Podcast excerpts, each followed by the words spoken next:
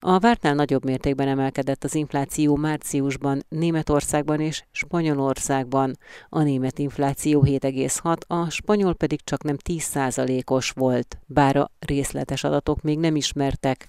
A pénzromlás csak nem felét az energiaárak emelkedése teszi ki, mondta a portfólió elemzője. Zsoldos Ákost kérdeztem. 7,6% volt a spanyol infláció februárban, tehát már is magas volt, de márciusban 9,8%-os emelkedést regisztráltak a statisztikai hivatal munkatársai, Mi azt jelenti, hogy ez majdnem 2% ponttal volt magasabb, mint az elemzői várakozás. Az elemzők is hát kis gyorsulásra 8%-os március inflációra számítottak, tehát a spanyol infláció ennél sokkal magasabb lett. Ilyen mértékű eltéréseket nem nagyon szoktunk látni, tehát ez önmagában is nagy meglepetés volt. Hát utána pedig a német adat alátámasztotta azt, hogy Európában a vártnál sokkal kedvezőtlenebbül alakulnak az inflációs folyamatok. Ilyet 6,7%-os áremelkedést vártak az elemzők, ehhez képest 7,6%-os volt a márciusi éves infláció, februári 5,5% után, tehát itt is egy 2% pontos gyorsulásról beszélünk. Ez Németországban nagyon-nagyon szokatlan. Mi az oka annak, hogy ilyen mértékű az infláció Németországban, illetve Spanyolországban egyértelműen az orosz-ukrán háborúra vezethetőek vissza a kedvezőtlen német, illetve spanyol inflációs adatok is? Igen, már a válság előtt az látható volt, koronavírus válság előtt hogy a magyar, illetve kelet-európai infláció az magasabb volt, mint Nyugat-Európában. Ez azzal is magyarázható, hogy eleve a növekedés is erőteljesebb volt az árkoztunk fel az Európai Uniós átlaghoz. Ez természetesen magasabb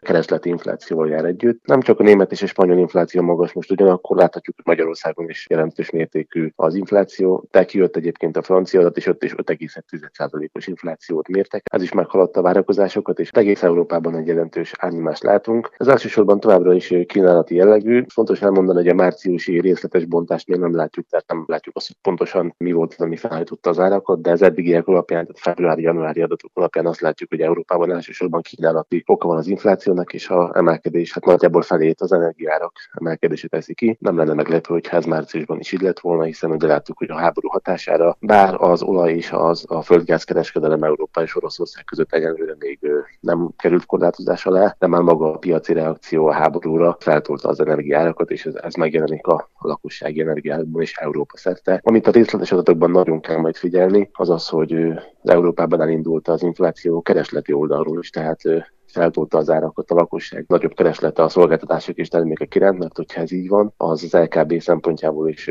sokkal fontosabb. És bár a kínálati oldali inflációra is már az Európai Központi Bank reagált, és már úgy nézett ki, hogy az inflációs várakozásokat le akarja törni majd az év folyamán később egy kamatemeléssel. Amint megjelennek a keresleti tényezők az infláción belül, az azt jelenti, hogy az Európai Központi Bank sokkal korábban és akár jelentősebb mértékben is szigoríthat, mint ahogy azt részletesen, vagy ahogy most tervezi. Soldos Ákost a portfólió elemző elemzőjét hallották. Az infláció emelkedése miatt kamatemelésre kényszerülnek a világ jegybankjai. Ezek a lépések ugyanakkor hűtik a gazdaságot, vagyis negatívan hatnak a növekedésre. Beke Károlyt a portfólió elemzőjét kérdeztem. Az orosz-ukrán háború igazából még egy lapáttal tett rá arra a képre, amit már korábban is láttunk, nevezetesen az emelkedő infláció az, ami most elsősorban meghatározza az egész világgazdaságot, és így a jegybankok lépéseit vagy gondolkodását is. Ami talán a globálisan a legfontosabb az az, hogy a Fed márciusban már több mint három év után először kamatot emelt, 25 bázisponttal, és további kamatemeléseket áraz a piac, tehát az év végéig nagyjából 150 bázispontnyi szigorítást áraznak most a befektetők, miközben az Európai Központi Bank egy picit lemaradva, ha lehet így fogalmazni, alkalmazni, akkor szokás szerint egy kis késéssel kezd majd szigorítani. Ott az év végéig nagyjából egy-két kamatemelést tartanak most reálisnak. A régióban is megfigyelhető már kamatemelési tendencia nem csak Magyarországon, hanem Lengyelországban és Csehországban is. Ez korábban kezdődött már tavaly ősszel, részben amiatt, mert a kelet-közép-európai országokban Európán belül is magas az infláció, részben amiatt, mert ezek azért sérülékenyebb feltörekvő piaci országok, tehát ott hagyományosan korábban kezdődött kezdődnek ezek a szigorítási ciklusok, és azzal, hogy a globális jegybankok fokozatosan emelik, vagy emelni fogják a kamatot, ezzel most már gyakorlatilag a régiónk sem úszhatja meg azt, hogy tovább szigorítsa majd a monetáris politikáját.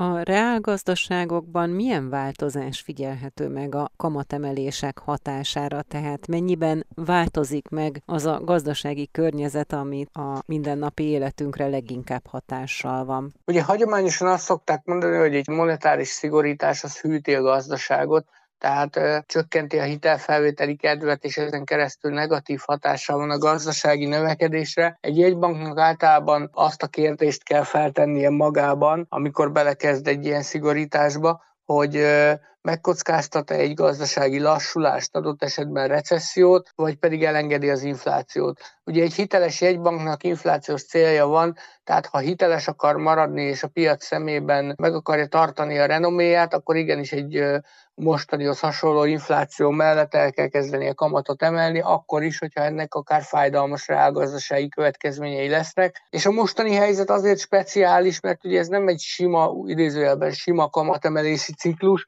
hanem most még bejött az orosz-ukrán háború, ami egyébként is lassítja a gazdaságot, és egyébként is emeli az inflációt. Most lehet azt látni, hogy meddig van a kamatemelési politikára szükség? Globálisan ez még csak most kezdődik ez a folyamat. Tehát említettem, hogy a Fed az első kamatemelésén van túl, az Európai Központi Bank még el se kezdte, a briteknél is talán egy vagy két kamatemelés volt eddig, egy jó pár hónapig biztosan el fog még tartani, amire tetőznek ezek a kamatok. Ugye Magyarország az, ahol ahol már inkább a szigorítási ciklus vége felé járhatunk talán, amennyire most látjuk. Ugye nagyon sok függ az infláció alakulásától. Itthon valamikor az év táján azért tetőzhet talán az MNB irányadó kamata, és utána hát várhatóan azért még kamat csökkentésre nem lesz módja egy banknak, főleg úgy, hogy az Egyesült Államokban és az eurozónában is beindul a szigorítás de legalább nem kell tovább emelnie, legalábbis most erre lehet számítani. Beke Károlyt a portfólió elemzőjét hallották. Az orosz-ukrán háború negatív hatásai miatt az inflációs várakozásokat felfelé, a növekedési prognózist pedig lefelé módosította 2022-re a Magyar Nemzeti Bank. A monetáris politika főirányairól beszélgettem Balatoni Andrással, a jegybank igazgatójával. Ez a konfliktus ez nagyon sok csatornán keresztül éri el a magyar gazdaságot, és hát az látható, hogy emiatt egy, egy magasabb inflációs pálya bontakozik ki az idei évben, és emellett pedig a gazdasági növekedés az alapvetően visszafogottabb lehet, mint amire korábban számíthatunk. Ugye a magyar gazdaság alapvetően egy élénk növekedési pályán haladt, a tavalyi év végén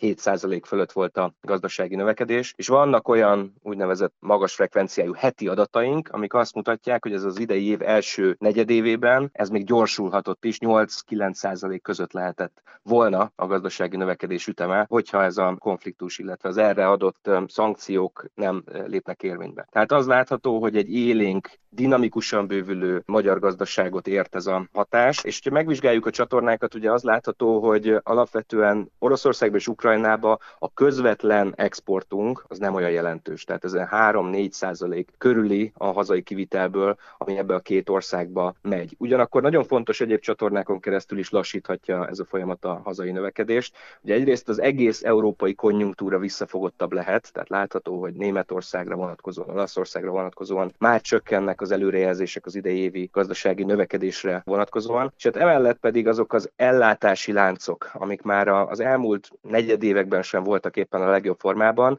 hát azok további szakadozása várható. Tehát nem feltétlenül fog tudni majd az ipar kínálati oldalról olyan mennyiségű terméket előállítani, mint amihez hozzászokhattunk az elmúlt időszakban. Ez az a csatorna, ami a külső tényezőket foglalja össze. Mi látható a többi európai országban? Ugye nálunk is például ugye német Németországban 7,6%-os volt a pénzromlás Európa egyik erős gazdaságában. Hasonló tendenciák figyelhetők meg más európai országokban is, tehát hogy kénytelenek az inflációs várakozásokat fölfelé, a növekedésre vonatkozó prognózisokat lefelé módosítani? Az infláció emelkedésének a döntő része az nemzetközi hatás, amit Magyarországon regisztrálhatunk. Tehát, hogyha megnézzük Európai Uniós összevetésbe, akkor Magyarország gyakorlatilag szépen beleillik abba a nemzetközi trendbe, amit máshol is láthatunk. Sőt, hogyha a Visegrádi régiót vizsgáljuk, akkor az is megállapítható, hogy alapvetően Magyarország inkább alulról fogja majd burkolni az inflációs folyamatokat, tehát Csehországban ugye 10-11 százalékos inflációt várnak,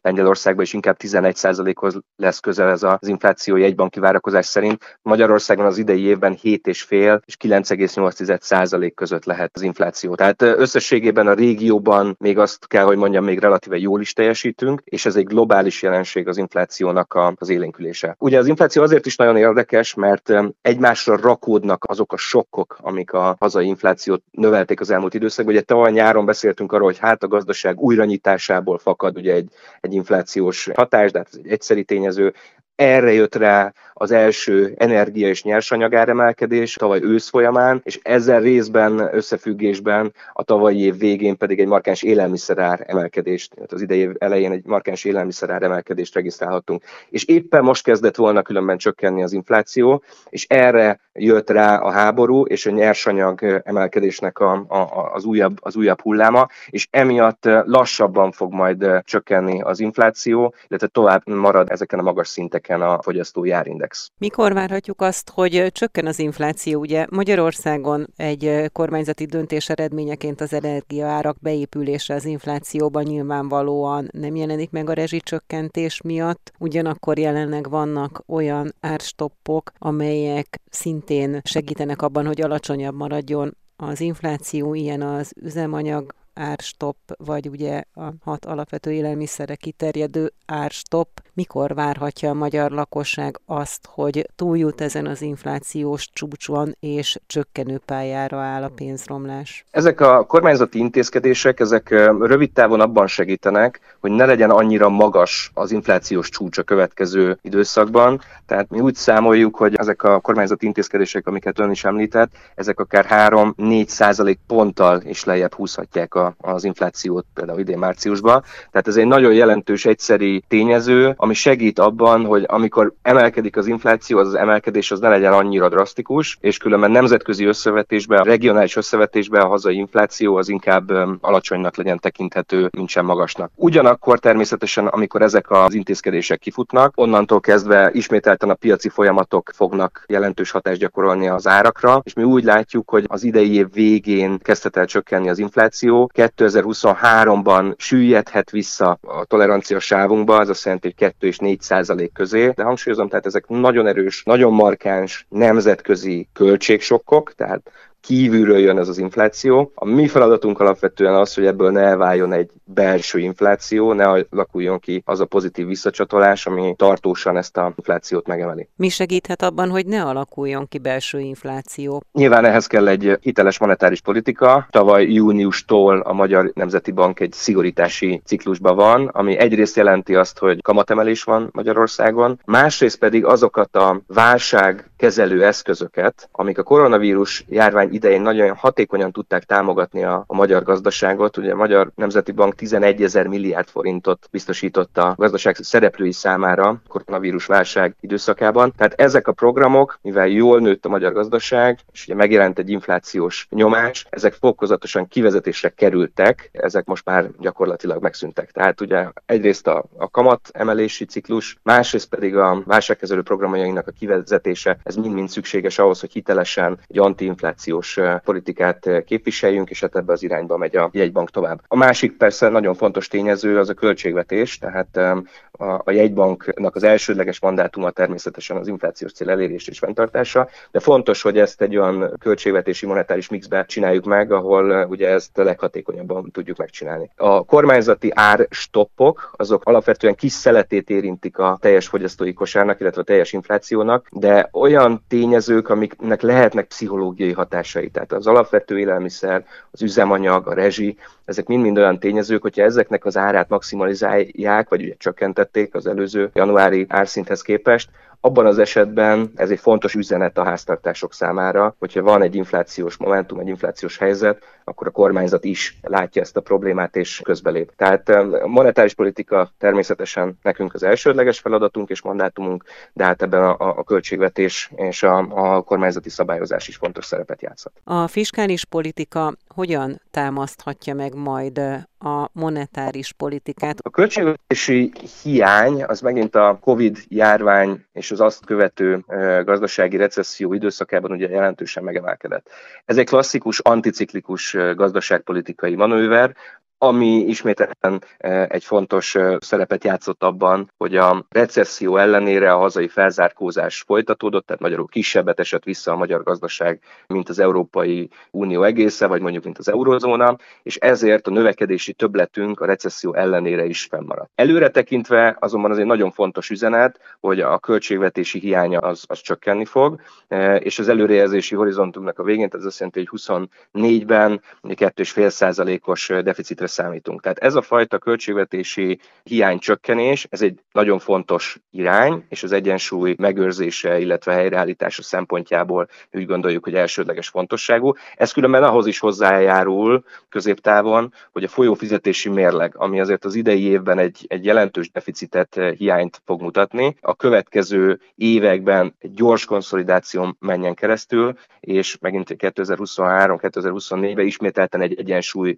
körüli külső egyensúlyi mutatót, tehát egy folyófizetési mérleget várhatunk, illetve arra számíthatunk. Ugye beszéltünk, érintettük azt, hogy a jegybank módosította az inflációs várakozásait erre az évre, és módosította ugyanakkor a növekedésre vonatkozó prognózist is. Most hogy látják, mekkora lehet idén a bővülés? Hát, a tavalyi évi 7,1-es növekedéshez képest azért ez egy, ez egy lassulás lesz. Ugye két és fél és négy és fél százalék között lehet az a gazdasági növekedés, amire az idei évben számíthatunk. Ebben a lassulásban nagyon fontos szerepe van természetesen természetesen az orosz-ukrán háborúnak, annak a közvetlen és közvetett eh, gazdasági növekedésre gyakorolt negatív hatásainak.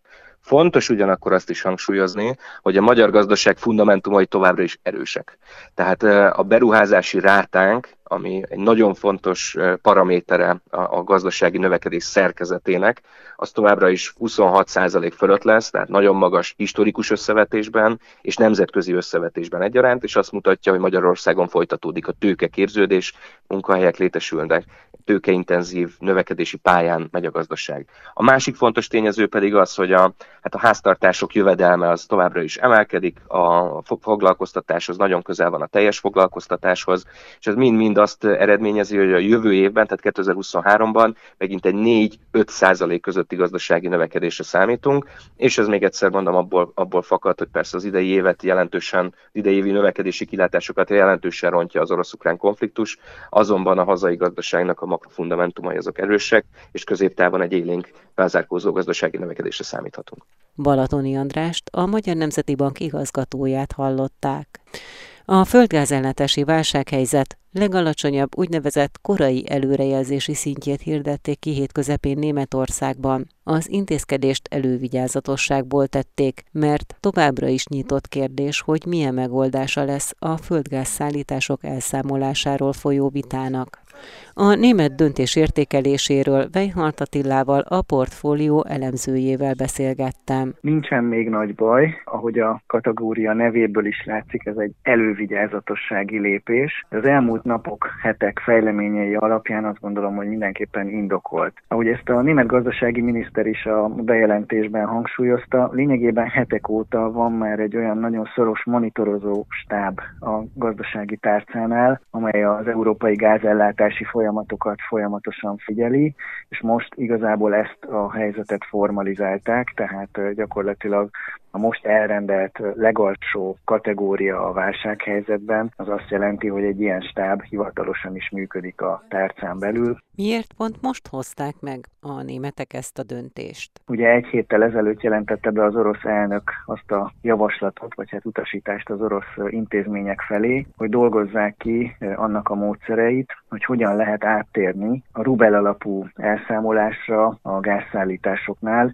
azoknál az országoknál, amelyeket az úgymond barátságtalan országok listájára kerültek, tehát azok az országok irányába, amelyek Oroszországgal szemben a háború miatt szankciókat rendeltek el. A mi szempontunkból most az Európai Unióra egységesen elrendelt kategória besorolása a legfontosabb, és a legfrissebb fejlemény az az, hogy március 31-én kell, hogy bejelentsék ezt a stratégiát, hogy hogyan lehet ezt fizikailag megvalósítani. A nyugati hatalmak már az elmúlt napok során kategórikusan visszautasították azt, hogy ők hajlandók lennének rubelben fizetni, arra hivatkozva, hogy a szerződések világosan rögzítik azt, hogy nekik euróban, dollárban, illetve angol fondban kellett teljesíteni, és nem hajlandók rubelben fizetni. De gyakorlatilag úgy tűnik, és a német lépésnek az előzménye tehát az, hogy ebből az elszámolási vitából a gázszállításokra vonatkozó vita is lehet, és ez óvatosságot indokol abban, hogy hogyan tud majd Európa a következő hetek, hónapok során, amikor a gáztárolóknak a visszatöltése a legfontosabb szempont, tehát hogy hogyan tud ebben a folyamatban haladni.